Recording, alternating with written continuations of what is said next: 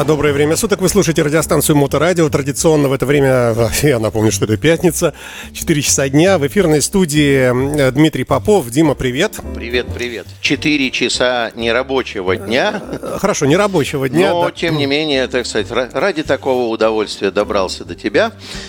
Приехал почти из Пушкина. Значит, разобьем наш разговор на три части. Сначала маленькая, короткая часть, поскольку народ следит, ждет вести с полей. Я вот эту шляпу озвучу, которую тебе рассказал. Ну, давай, давай. Потом обсудим два грандиозных нашумевших ДТП, которые... Не ДТП, а два события, которые произошли на кольцевой автомобильной дороге по той части, которая проходит по КЗС, по комплексу защитных сооружений в Санкт-Петербурге. Это, конечно, грандиозная история, и она увязана немножечко с третьей частью. Поговорим о том, что на нас на продвигается ежегодный день памяти жертв дорожно-транспортных происшествий. Есть активисты, которые организуют целый ряд мероприятий. Я, может быть, не могу пока ничего сказать. Э, значит, привлеку, может быть, и вас к освещению этих событий. Организуется ряд мероприятий памяти жертв ДТП. А мы готовы абсолютно и сразу, да. Мне не... Ну, тогда вот приходить надо на круглый стол. Я думаю, что я просто поставлю ридер там на запись и, пожалуйста, запишем Ну, все. я имел в виду, что, может быть, какие-то потом отчеты или какие-то ролики там отчеты, в этом смысле. ролики. Да. Если получится, я возьму с собой в качестве оператора, допустим, дочь свою, которая в последнее время набила руку. Я напомню, что мы сейчас много снимаем, и в том числе в соцсетях я выложил. Мы пока нарабатываем э, набор материала для первого ролика, который будет посвящен тому, как водители сами себе создают дорож, до, э, дорожные проблемы, заторы. Но уже получилось неплохо, так сказать, она со стабилизатором поработала, со статической камерой в хорошем качестве, гарнитурки мы все поподключали, все у нас получается совсем неплохо. Вот, и э, поэтому э, по случаю Дня памяти жертв ДТП, вот в том числе и сейчас по дороге к тебе, мы записали мой э, стендапчик, поскольку они там снимают ролик кино и опрашивают всех, кто будет участвовать, а будут представлены, наверное, самые широкие слои общественности. Э, Леша Цивилев, известный депутат законодательного собрания Алексей Николаевич, э, значит, э, э, Святослав Данилов, это из ПБ «Авто», пошли-поехали пешеходы-велосипедисты, э, несколько еще различных рода экспертов, в том числе и меня пригласили. Приятно, пустячок, но приятно, поэтому пойду туда. И они снимают ролик, фильм, и в том числе этот ролик э, я должен был высказать свои идеи и мысли, что нужно делать для того, чтобы количество дорожно-транспортных происшествий и количество погибших сокращалось. Это вот в третьей части. Сначала по первой части, для тех, кто следит за триллером под названием «Новой программы подготовки водителей», я, друзья мои, в этот раз не настроен ни на какой сарказм, э, и, честно говоря, э, перешел в другую совершенно фазу отношения к этим ребятам, потому что я вступил с ними в прямые контакты. Э, а, Наконец-то хочется добавить. Да. Что, что странно, правда, да, так сказать, кричишь, кричишь, вроде как малень, маленькая радиостанция, но несколько тысяч э, просмотров этих видео, где мы освещаем вот это безобразие, и э, практически все автошкольное сообщество за этим следит, смотрит, пишет, там, подбадривает, вы там правильно это указали, правильно то указали. Союз автошкол Матвеева обратился в Министерство просвещения в РПО со своими претензиями к ходу выполнения контракта. И ничего не происходит. Я думаю, ну, пора заканчивать этот балаган. Надо, так сказать, пойти и объяснить людям, что, что не так э, в королевстве датском. И я на этой неделе написал э, девушке, которая выходила со мной на связь, представляя, что она пресс-служба этого проекта, написал о том, что у вас по плану вывешено на сайте, что у вас 8 ноября будет показательное мероприятие в автошколе. Мы не сомневались с коллегами-партнерами, что будет выбрана одна из любимых э, автошкол. Квазиакадемика автошкольного отдела Александра Викторовича Очкасова. Э, он же позиционирует, что они все самые лучшие. Вот одна из самых лучших из того небольшого числа, которые активно э, работают в его так называемом союзе, она выбрана в качестве базы проведения этого мероприятия, на которое по контракту должны быть приглашены федеральные СМИ и э, э, не менее пяти сотрудников ГИБДД России, где они столько сотрудников найдут, я не знаю. Вот. Я тут изъявил желание. А что, собственно? Дай-ка я сяду на коня, Москва рядом, доберусь до нее. Послушаю. Приду, посмотрю, послушаю. Может, я дурак дураком, и ухи у меня холодные, я ничего не понимаю. А там все в золоте, в шоколаде, да? И поэтому я, значит, написал ему, говорю, прошу, э, значит, определить для меня порядок принятия участия.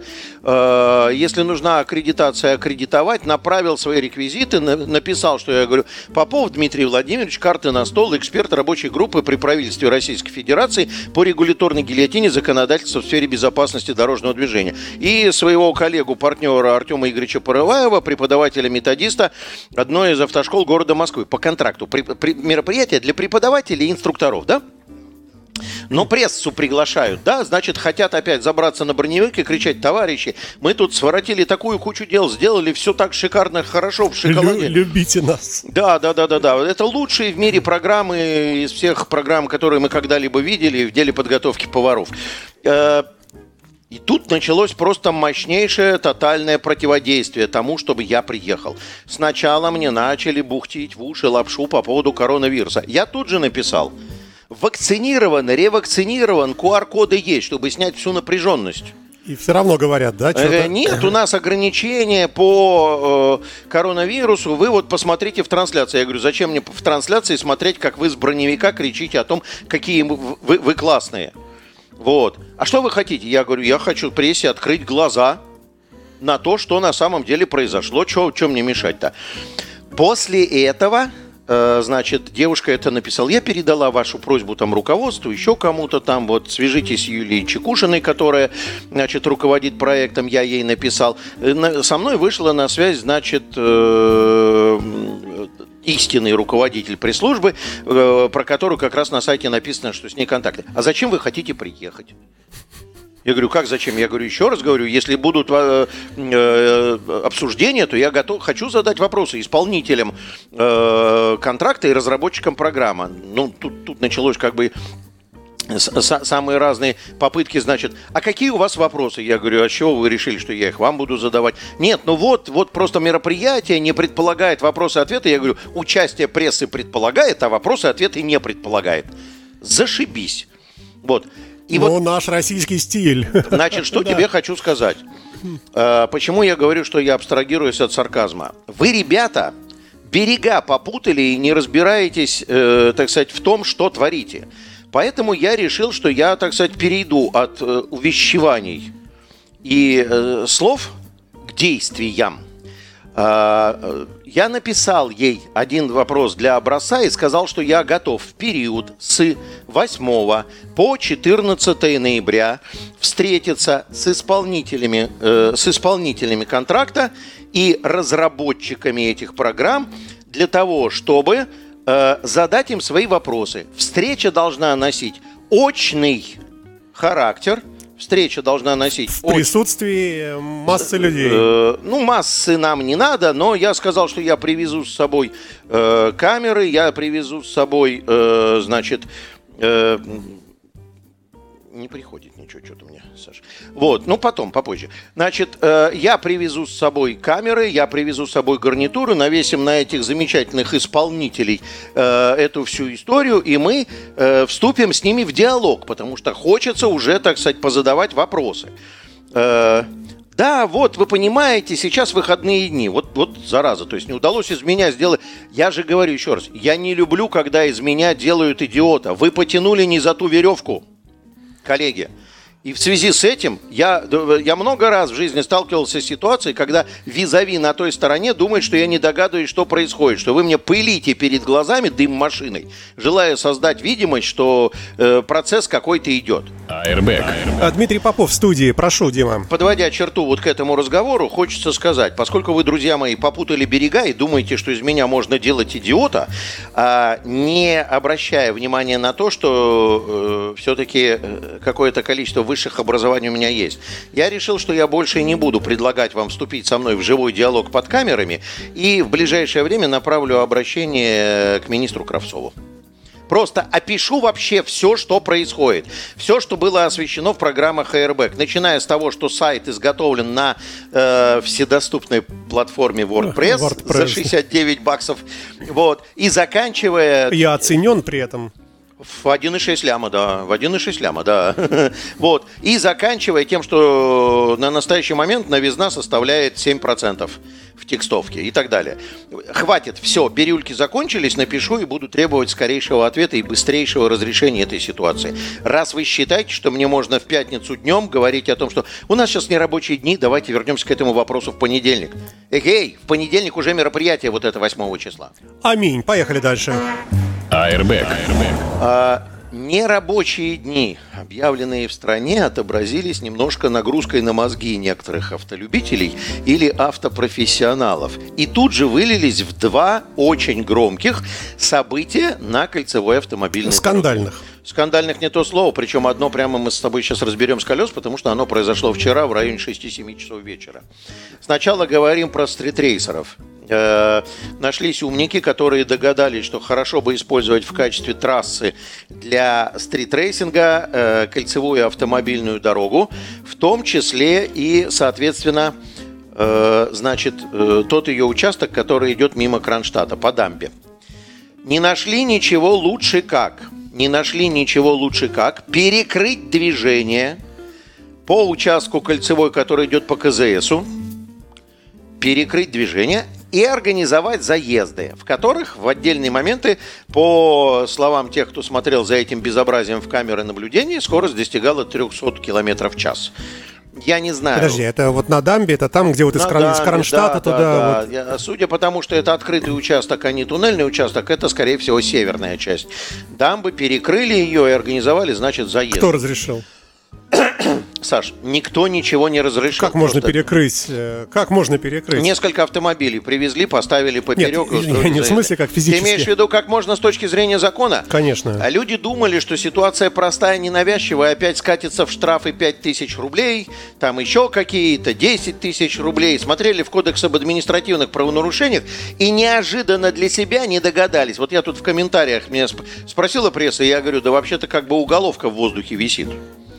Оказывается, для непосвященных существует 267 статья Уголовного кодекса, которая касается различного рода создания препятствий к использованию объектов транспортной инфраструктуры. Конкретно 267 часть первая – блокирование дорог и создание препятствий для дорожного движения. Ответственность хороша. От 100 до 300 тысяч. Ну, хотя бы хоть так, понимаешь, да? И это уже как бы немножко это самое. Значит, по факту этого события э, ГИБДД Приморского района возбудилось административно по двум статьям, по 12.5 и по 12.3.4. Но, кстати, должен сказать, коллеги, раз уж мы честно рассказываем, я думаю, что по 12.3.4 там состав не тот. Э, зря возбудились. Там нарушение правил содержания эксплуатации дорог, повлекшее создание препятствий в движении. А люди, которые перекрывали кольцевую автомобильную дорогу, они не являются эксплуататорами, не являются должностными лицами, поэтому 12.3.4 я понимаю, что очень хочется натащить ее сюда, там штрафы большие, но она, скорее всего, не влезет. Ты скажи, забегая вперед, поймали всех? Да, всех, всех поймали, задержали. Дело в том, что, понимаешь, нужно быть отдельно специально подготовленным мерзавцем для того, чтобы не понимать, что на кольцевой автомобильной дороге, на том ее участке, который проходит по КЗСу, это важный очень юридический и гражданско-правовой момент. Э, дело в том, что вся наша кольцевая автомобильная дорога, она на самом деле не вся и не кольцевая, и не целая. Вот та часть, которая проходит по дамбе, она является собственностью совершенно другого учреждения. Она является собственностью комплекса защитных сооружений Санкт-Петербурга от наводнений. И на этом участке, достаточно большом, там под 40 километров, что ли, смонтирована автоматизированная система управления дорожным движением, включающая в своем составе около 250, по-моему, или 300 камер. Я был в этом машинном зале. Он э, имеет самый большой в Европе экран для наблюдения за автомобилями. И камеры установлены таким образом, что каждый движущийся автомобиль не потерян в записи в течение всего движения по дамбе. Угу. Как только он останавливается, туда сразу же выезжает группа быстрого реагирования. И группа-то как раз быстрого реагирования на это безобразие мероприятие приехала. И вызвала туда ГИБДД, там полицию и так далее. Нужно быть специальным дураком, чтобы под камеры, 250 камер висит, значит, устроить заезды. Ну, честно говоря, более чем странная история. Она, мне кажется, странно по, по многим причинам. Под Петербургом достаточно большое количество мест, где можно устроить гонки на совершенно да, законных вот основаниях. Раз, да. Если у вас многомиллионная стоимость автомобилей, поезжайте, я не думаю, что на нашем э, вашем радио нельзя сказать, поезжайте в Игору, там за деньги вам дают гонять по да, кольцу. Да. Да, Платите деньги, верно. встаете Шу, на кольцо и гоняете. В Шушарах да. есть неплохой себе весьма автодром, который тоже позволяет гонять за деньги по этому автодрому. Ну, Егора, это же вообще, это же сейчас Формула-1 туда перекочует, понимаешь? Почему этого не сделать? Я вижу, усматриваю в этом некий вызов обществу. Вот это вот э, притянутые за уши э, возможность показать себя. Сейчас мы тут все сделаем, нам нужен кусок прямой дороги, и прямых дорог довольно много существует. И прямых дорог довольно много существует. Вот. Э, но мы, мы обязательно вот перекроем Понимаешь, одно дело просто разогнаться, другое дело мы обязательно перекроем дорогу. Так они вообще всю или они оставили там ну, одну полосу, нет? Нет, они перекрыли полностью. Ну как можно, если они гонят под 200 с лишним километров в час, им свободный кусок нужен, они закрыли ее для того, чтобы можно было прогнать автомобили. Ничего не понимаю, но это же, это же живая автострада, по которой едут э, Да, можно люди. получить в жбан, правда? Но это Конечно. происходило ночью. Это происходило ночью, хотя мне кажется, что по кольцевой ну, какая ночь? и 7, ночью движение... 7 вечера ты говоришь? Нет, 7 это веч... следующее, да? 7 вечера это следующее событие, угу. которое произошло. Да, да, мы потом о нем. Значит, э, если это дело будет доведено до ума, буду аплодировать стоя всем, кто возбудился, потому что э, 267-я, мне кажется, сюда вписывается вообще просто прямо состав-состав. Блокировали движение по одной из дорог причем по стратегической дороге, которая является единственным автомобильным э, доступом в Кронштадт. Э, надеюсь, надеюсь, что ни у кого не возникает вопросов правомощности этой э, всей ответственности и всего остального. Мне непонятен, еще раз я говорю, социальный посыл мне непонятен. Это наплевательское отношение ко всем, кто находится в этот момент в потоке. А что, если в этот момент в город Кронштадт ехала скорая, например, которая должна была забрать кого-то коронавирусного или кого-то другого больного с инфарктом? И она должна была что? Перекурить, подождать, пока вы прогоните свои заезды или как? Или чего? Вот эта вот история, она, конечно, мерзопакостная. Второе событие, потрясающее по своей, памятник человеческой дурости. Люди на двух трейлерах перевозили крупногабаритный груз. Вот здесь бы надо было бы задаться вопросом, какая поездка считается крупногабаритной. Если она по высоте, если груз по высоте от поверхности дороги выше 4 метров, а по ширине больше 255, метр, э, 2, ой, 2, 2,55, значит, вываливается. По длине за габариты он не должен выпадать э, больше двух метров в каждую сторону, а от метра до двух обозначаем флажками. Но тут другая история. Тут они везут крупногабаритный груз по ширине и высоте, и им об этом очень хорошо известно. У них груз обмеренный 4,86 они обвесились оранжевыми проблесковыми маяками. Напомню, что движение такого э, груза должно осуществляться согласованно с третьим отделом управления ГИБДД, которое выбирает и определяет маршрут движения, определяет время движения, условия, э, да, э, описывает обстоятельства сопровождения, есть, называется, автомобили прикрытия, идет в начале и в конце. И если бы управление ГИБДД действительно наблюдало бы эту историю, то она бы сказала, ребят, вам в туннель под э, э, Финским заливом нельзя потому что там э, максимальная пропускная высота 4,50, а вы едете 4,86. Нельзя вам туда. Подожди, я даже с ужасом жду э, дальнейшего рассказа. Что, застряли? Лучше бы они застряли, честное слово, дураки. Вот все критикуют мост глупости. Вот спасибо. Э, в Ленсовета мост глупости, потому что типа власти не делают, повыше его не поднимают. Вот сейчас вот это событие, оно однозначно показало, что глупость в башке. Потому что написано 4,50, знак стоит 4,50. Предупредили всех. Они едут с крупногабаритным грузом, не согласовали маршрут и едут в туннель 4,86. Секунду назад я сказал, что на, на КЗС смонтирована автоматизированная система управления дорожным движением. Которая следит О- за Около всеми, 200 да, да. камер, знаки реверсивного движения, эти свето- светофоры реверсивные, знаки динамически изменяющиеся, еще такие, сякие и так далее. Короче, не глядя на все эти установленные ограничения по высоте, да что там там, фигня, господи, какая разница, один раз живем, проедем в туннеле один разок. Они проехали оба в туннеле один разок и снесли оборудование на 24 миллиона рублей. Какие зайки. Э, ну, молодцы. Понимаешь?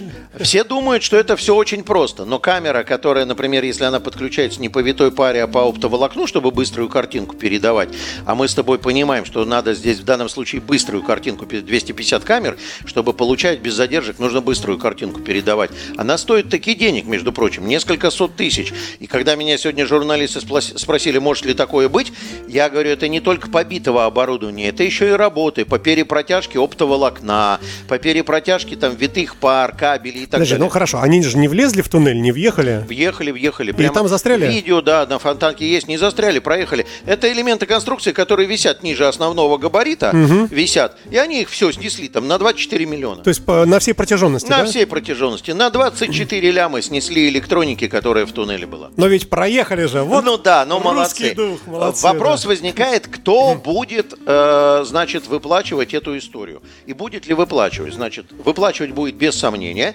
Дирекция КЗС наверняка подаст иск. Возможно, несколько вариантов. Может, это застраховано все было? Может, это и было застраховано, это не отменяет иска возмещения ущерба. Совершенно если верно. страховая компания, я напомню, что если страховая компания возместит все, что поломано, застраховано, то в этом случае страховая придет. Либо компания-перевозчику, которая два этих огромных, там такие, слушай, штуки показаны, которые, ну, явно должны водителя заставлять задуматься, не снесу ли я чего-нибудь, понимаешь? А там при въезде в туннель еще и габаритные ворота висят, которые должны были тебе намекнуть, браток. Ну, ты подъедь, вот если там мы говорим, не надо перекрывать, ты тут подъедь, Выйди и на секундочку посмотри, проходишь ты или не проходишь, правильно? Ну да. ну зачем? А уже куда назад? Задним ходом, что ли, уезжать? Как там, не развернуться, все уже? Слушай, ну там есть кнопки, куда можно позвонить, э, э, СОС есть кнопки в туннеле СОС, куда можно позвонить и сказать, ребят, я тут по дуре залез, как мне теперь это самое, вы, выбраться из туннеля? Приедет группа быстрого реагирования, они тебя задним ходом отконвоируют навстречу потоку. Угу, угу. Вы, вытащи тебя, а наверху перед входом в туннель, напомню, там есть эти ворота, разрывы для того, чтобы развернуться, если ты не входишь. Там специально сделан разворот перед туннелем, что если ты по габаритам не проходишь в туннель. Э, если это частные лица перевозили, то в этом случае каждый водитель, соответственно, будет выплачивать, я думаю, располовинит ущерб или на первого повесят, черт его знает, как бы тут все зависит от отношений между собой. Если это юридическая компания, э, юридическое лицо компания перевозил, то, соответственно, весь ущерб повесят. Не, ну виноват-то на... первый, второй-то что, он ехал, он уже ничего не сбивал. Уже, а, все, уже все сбито. Ну, он может сказать, что да, мы ехали в колонии, я ориентировался на первого, это раз. Второе, они могут оба сказать, что у нас, вот, пожалуйста, э, путевой лист с маршрутом движения, в котором все описано, определено. А то, что наш работодатель, наниматель не э, согласовал поездку с ГИБДД... Все вопросы к нему. Все да? вопросы к нему. Может и так быть, И да. тогда может быть такая история совершеннейшая. Тут это дело дознания, оно не очень сложная, но 24 миллиона для многих может быть больно. Ну, более чем, да, конечно. Даже если расписать по 12 миллионов, это, так сказать, можно без грузовика остаться в случае чего. Потому что э, если, например, для восстановления не хочет растягивать удовольствие, то это, в общем, такая себе история болезненная. Ну, э, вот во втором случае, во втором случае, плавно эта ситуация перекочевывает к следующей теме моего разговора. Почему? А как эти парняги, двигаясь в течение длительного времени, там, где нету туннеля, доехали до туннеля? Чего их никто не остановил проверить документы на перевозку крупногабаритного груза? Они же... Но там же нет, по-моему, постоянных постов нету полиции. На, на КАДе нету постоянных... Нет, ну как, пункты ГИБДД есть, но они разрознены, их можно обойти. Беда заключается в том, что гаишников нету. Пункты есть, гаишников нету. И мы их не В смысле, физически нету? Физически нету людей. Физически людей нету, и они не контролируют. И вот эти парни, двигаясь от места, где их погрузили, я не знаю, что там это там, Петролеспорт или где их загрузили вот этими огромными контейнерами, они же через все это ехали, они же не на подъезде это получили. Ни один раз их не остановил никто. Ни один раз никто не остановил. Я думаю, здесь еще психологический момент. Если едет такая дура огромная, то даже полиция стоит, она говорит, ну не можешь же, им даже в голову не приходит, что они едут несанкционированно. Слушай, ну, во-первых, отсутствие автомобиля прикрытия должно было навести на мысль, потому что сейчас последние разы такие огромные грузы везутся все-таки с машинами прикрытия. Слушай, ну хоть груз-то хоть хороший. Я не знаю. Народохозяйственный. Я не знаю, там какие-то огромные такие контейнеры, типа, знаешь, это там атомную станцию заряжать, еще что-то там, утилизировать ядерные отходы, наверное. В этих условиях как бы 24 миллиона снесли оборудование, это же не страшно, понимаешь? Зато, зато срезали расстояние. Я, кстати, допускаю мысль, что у них маршрут был по кольцевой по наружке в объезд вот так в кругаля, угу. да? Они решили, срежем. Ну, смотрят, Яндекс Навигатор. О, показывает, можно сюда. Да, можно сюда, давай-ка, да, ура, бинго. И понеслась туда. Запросто, кстати, может быть такая история, что они решили срезать, не жечь топливо и не объезжать по всей длине кольцевой. Молодцы, получилось, сэкономили. АРБ. Безопасность на дорогах, подготовка водителей, правовые акты и нормы. Вот. И вот этот второй случай, который из ряда вон выходящий, он строит мостик как раз к последней части нашего разговора. Э, как это? Если бы я был директором. Э, я напомню сначала, что, ну, я, во-первых, не разделяю все, э, все тотальные взгляды всех тех, кто э, вот предложил мне поучаствовать в этой акции по поводу памяти жертв ДТП, потому что если мы сопоставим количество погибших пешеходов с количеством погибших водителей и пассажиров, то неожиданно выяснится, что пешеходов круто меньше. А если мы возьмем в анализ еще и причины, почему пешеходы погибли, то выяснится, что больше чем в половине случаев пешеход погиб по, по причине своего тотального нежелания соблюдать правила дорожного движения. И это большая человеческая беда, потому что вот эти люди-активисты, которые топят за защиту прав пешеходов, они убеждены, что если пешеход здесь хочет перейти, то вот он должен иметь возможность, а если пешеходный переход находится в 100 метрах, то это неправильно организованная инфраструктура. Друзья мои, если мы учтем все хотелки пешеходов, нам уличную дорожную сеть надо будет закрасить просто в матрас, где они будут бродить как угодно хаотично. Правила, они потому и правила, что они предопределяют определенную напряженность каждого участника процесса по отношению к безопасной его реализации – и если тебе, пешеход, надо перейти на ту сторону, и ты такой же участник, как и я, автомобилист, то мы тебя гоним 100 метров вправо на светофор, где наиболее безопасно, лучше всего видно и так далее. Они должны быть заточены под то, чтобы мы тебе здесь, вот прямо в твоем любимом месте, создали пешеходный переход. Вот это меня более всего бесит, потому что э, существует целая когорта людей, которые считают, что по закону пешеход всегда прав и все для пешехода. Это не так.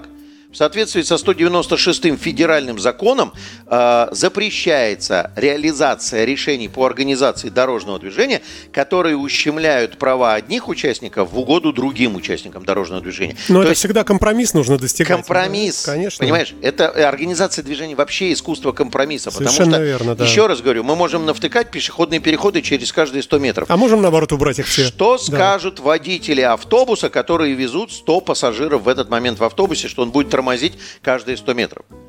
Бог с ними, с водителями личных автомобилей.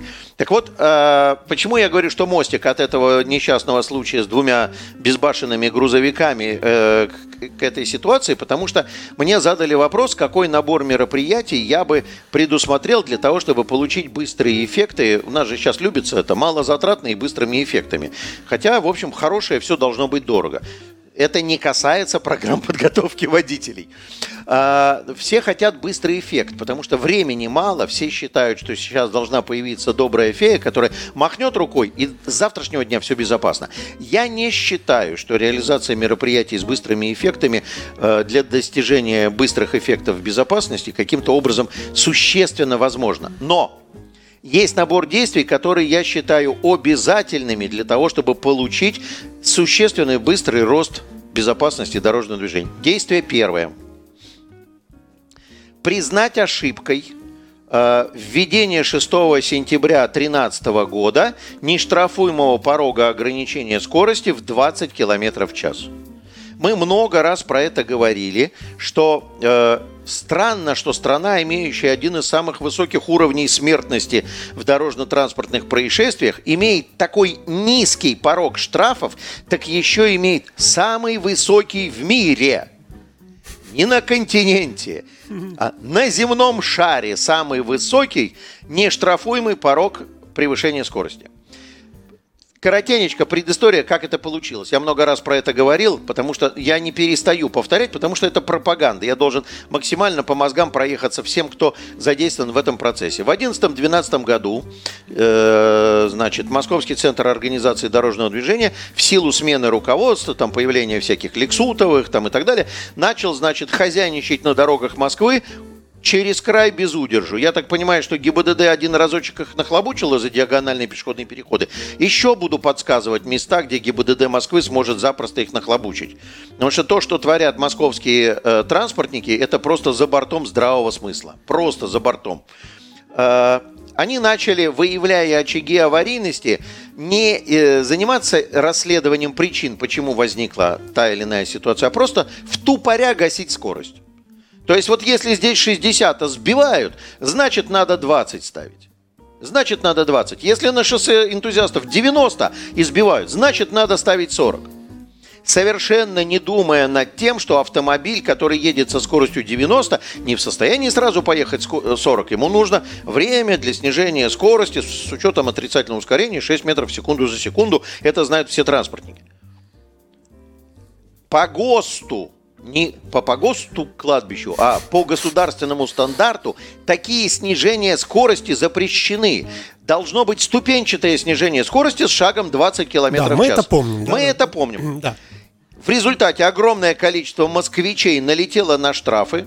Огромное количество москвичей налетело на штрафы. Но, но, э, депутаты и же с ними другие умные товарищи, значит, в кавычках, они решили, что это проблема не московских организаторов движения, а что это проблема законодательства.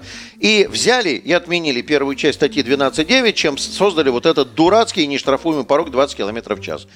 Теперь, значит, если стоит ограничение скорости 60, ехать можно 79, серечь 80, да? Угу. Следом за этим на эту ситуацию, понимаю всю глупость этого решения, отозвалась вся страна. Она теперь вся заставлена знаками 40 и 70. Об этом я говорил, что я проехал по стране. Вся страна в знаках 40 и 70, которые являются сублимацией 60 и 90, плюс 20, да? Угу. То есть в регионах все понимают, ребята, вы дураки. Что вы творите? Значит, но в результате этого страна оказалась в процессе, который называется гандикап-зависимость. То есть сейчас, если отказываться от нештрафуемого порога в 20 км в час, то там скорости будут некомфортные для движения. 40 вместо того, чтобы ехать 60, и 70 вместо того, чтобы ехать 90. И при, э, э, возникает ситуация, когда нужно синхронно отменять, э, значит, нештрафуемый порог и вводить другие ограничения скорости. То есть мы отменяем штраф за превышение. Мы отменяем, что штраф наступает после 20, после... 20 километров в час. Да, да, а да, делаем, да, например, 5. От, от 5 э, до, до 20, значит, или от 5 до 10, от 10 до 20. В общем, не больше 5, я считаю, что можно допустить. Вот его надо отменить и одновременно знаки изменить дем, все, да. Демонтировать, угу. зачехлить. Я э, сильно э, проблемы в синхронизации действий не вижу, если дату введения этого назначить на попозже. То есть вот через три месяца, например, там 1 февраля отменяем гандикап. Значит, до 1 февраля коллеги из регионов должны подготовить чехлы, разыграть тендер на то, чтобы в ночь с 30 или какого там, 31 января на 1 февраля, чтобы какая-то команда проехала и зачехлила в вашем регионе вот все ненужные знаки. Немножко сложно, но возможно. Это решаемая задача. Почему э, от этого, ну, когда начиналось это все, там самые умные, значит, деятели искусства от дорожного движения, они начинали говорить о том, что э, это все связано с погрешностями э, спидометров и радаров. Я, я, я как человек, который 6 лет преподавал метрологию в, в крупнейшем политехническом вузе Министерства обороны, думаю, фига себе, какая погрешность у радара 20 километров в час. Это, это что за, за радар такой? Выбросить его надо. У спидометра, между между прочим, вообще никакой погрешности нет. Он индикатор скорости, он не средство измерения. Вот, это, это чушь, это глупость. Почему до 6 сентября у нас все было нормально, 2013 года, а теперь, значит, вдруг, вдруг мы вспомнили о погрешностях. А, проблемы, которые рождают наличие этого гандикапа попутно-транспортные. У нас огромное количество магистралей имеет скоординированную работу светофоров. Проспект Славы, Ленинский проспект, э, там Невский и так далее. Все настроено на 60 км в час. Не имеет права организатор движения настраивать на 80. Оно не едет. Потому что первый же стартует, несется 80, и к следующему перекрестку прибегает быстрее зеленого сигнала светофора. Оно не работает. То, что мы видим, ты замечал сейчас на многих перекрестках э, в промежуточном такте при смене фазы регулирования ввели запирание красного. То есть красный горит во всех направлениях одну-две секунды. Ну, специально не следил, но посмотрел, ну, это, да. Посмотри, это есть. Задают вопрос, зачем? А это очень просто. Реальная скорость движения транспорта не 60, а 80, и дальние конфликтные точки, соответственно, перемещаются в другие места, и чтобы исключить дорожно-транспортное происшествие при окончании и начале новой фазы, приходится растягивать это время, раздвигать людей ну, локтями. Логично, кстати, логично, да. Ну, это же время люди теряют, стоя ожидая зеленого, да, да. просто из-за того, что кто-то решил, что можно ехать 80. И таких потерь очень много. Поэтому первое мероприятие, оно близкое здесь, оно не требующее пояснений, совершенно очевидное, это отмена нештрафуемого порога. Я думаю, если хочется его сохранить, не больше 5 км в час, быть как цивилизованная страна. Это первое.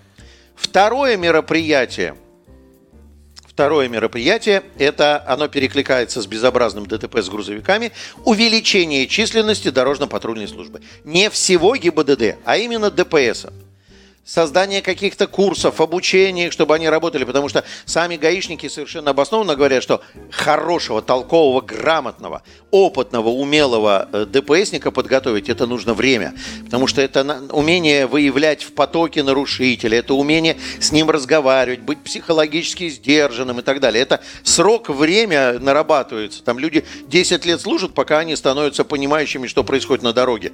Но количество сотрудников дорожно-патрульной службы у нас ну, просто, ну, как-то совершенно не, непонятно. А, объяви зарплату 80 тысяч, сразу же появится желающие. Кстати, да, Тут же. Кстати, да, почему бы и нет? Почему бы не установить к основным окладам доплату за работу на маршрутах? Да. Вот у него есть оклад 45. Понятно, за 45 он не хочет идти там э, три сутки через сутки там дежурить в рабских этих условиях, еще и с формой там непонятно что, и со всеми остальными делами. Сделайте им доплату за несение службы на маршруте. Они уходить домой забудут. Вот это второе мероприятие крайне важное. А, тут спрашивают, Давай. Можно ли пару слов про новые светофоры с человечком и изогнутой стрелкой? Я даже не могу, знаю, о чем могу, речь. могу, могу, могу, могу. Друзья мои, это по поводу пункта 7.2.6. Это не новые светофоры. Это еще одна беда, которая сейчас э, обсуждается. Э, дело в том, что в прошлой редакции ГОСТа было 7.2.1. Э, вообще нельзя было пешеходные транспортные потоки пересекать. Мы это говорили. Потом в 2019 году сделали вроде как послабление – разрешили пересечение, ну, ты поворачиваешь направо, и пешеходы здесь идут, разрешили. Не знаю, почему был запрет, потому что правила и так предполагают при повороте уступай дорогу угу. пешеходам. Но при определенной какой-то микроскопической интенсивности пешеходов, по счастью, по счастью, у нас в Санкт-Петербурге и организаторы движения, и гаишники смотрят очень философски на это э, численные значения и стараются, так сказать, в угоду сохранению пропускной способности дорог сохранять возможность зеленого сигнала для транспорта при идущих пешеходах. А вот эта вот э, стрелочка направо и человечек белый белый мигает, так называемый ИС, информационная секция, она предназначена для того, чтобы э, предупредить водителя, что сейчас за поворотом вы будете встречать пешеходный поток. Пока мне не очень понятно, как это под, э, работает в отношении тех светофоров, где нету ее, потому что она не везде появилась. Потому что водитель вправе думать, что если ИС нету или э, не горит, то значит за поворотом нету пешеходов. Они есть. Просто не везде эти информационные секции стоят. Новый ГОСТ их предполагает информировать водителей, что за поворотом в дуге поворота пешеход. Это компромисс между вот этой вот всей ерундой с численностью пешеходов. Значит, третье мероприятие с быстрым эффектом эффектом, не знаю, как его реализовать. э, упразднить коррупцию в деле подготовки водителей. Это я не знаю, как это делать, честно. Я вижу только одну историю, возможность к этому процессу. Это, э, я уже про это говорил, введение уголовной ответственности за необоснованный допуск к участию в дорожном движении. Два года. Два года. И ответственным назначить того, кто выдал права. Кто выдал права? То есть полиция. Видеозапись сохраняется. Значит, введение уголовной ответственности за необоснованный допуск к участию в дорожном движении. А как это? Это тоже размытая очень э, формулировка. А, видеозапись есть экзамена. Экзамен, да. Но, предположим, ну. человек нормально сдал, а ДТП совершил, ну, при каких-то там... Я же не сказал, что ДТП совершил он на экзамене, если он все нормально проехал, да. если экзамен длился столько времени, сколько отведено регламентом, и он совершил все маневры, которые должны быть, и все было правильно. Ну, хорошо, он... И это сохранилось на угу. видео. Претензий к тому, кто ему выдал права, нету. Претензий к тому, кто едет. Это другая история. Это можно будет развести, да? Это можно будет развести. Причем мы с тобой в прошлый раз говорили, что нет видеозаписи и отменять экзамен всей группы. Коллеги, соглашусь с вашей критикой, которую вы высказали. Значит, если по конкретному человеку нет видеозаписи, он не должен получать водительское удостоверение. Отсутствие видеозаписи в архиве говорит о том, что он водительское удостоверение получил незаконно. То есть с какого-то числа вводим жестко вот это дело. Да, да, да, да, да, да, да. И это, это сильно обрежет желание. Хотя э, на горизонте, там в дальней перспективе, конечно, выведение экзамена, как в Германии, в негосударственное коммерческое учреждение, экзамен сделать платным. Сейчас я вижу, что это тысяча рублей за подход должна быть. Это не государственное учреждение. Ты представь себе, 200, 200 человек экзаменов в день Угу. Это 200 тысяч в день. Оно сможет содержать и автомобили, и здания, и офис, и оргтехнику. Это что получается? 200 тысяч умножаем на 3. Это, э, значит, 600 тысяч. И на 10, 6, 6 миллионов в месяц оно будет зарабатывать на то, чтобы содержать и платить высокие зарплаты. И вот уголовная ответственность, высокая зарплата и негосударственное учреждение. Как, как в Германии ТЮФ. Э, мне кажется, что в этом смысле эта история будет чуть-чуть, вот, вот как-то чуть-чуть более попозитивней. А, четвертое, последнее, пятого я не нарыл себе мероприятие, которое бы позволило получить быстрый эффект, но это мероприятие не с быстрым эффектом. Нужно, ребят, произвести просто очень серьезный аудит э, нормативно-правовой и нормативно-технической базы. Свести хотя бы правила дорожного движения ГОСТа, чтобы в них формулировки совпадали. В правилах такая ахинея написана. Я сейчас уже больше доверяю ГОСТам, чем правилам, потому что в правилах огромное количество правовых лакун, пустот и всякого рода несуразностей, которые мешают в принципе добиваться какого-то порядка на дорогах. Спасибо большое. Дмитрий Попов в программе Airbag на Моторадио. До Всем новых хороших встреч. нерабочих выходных. Пока. Да, счастливо.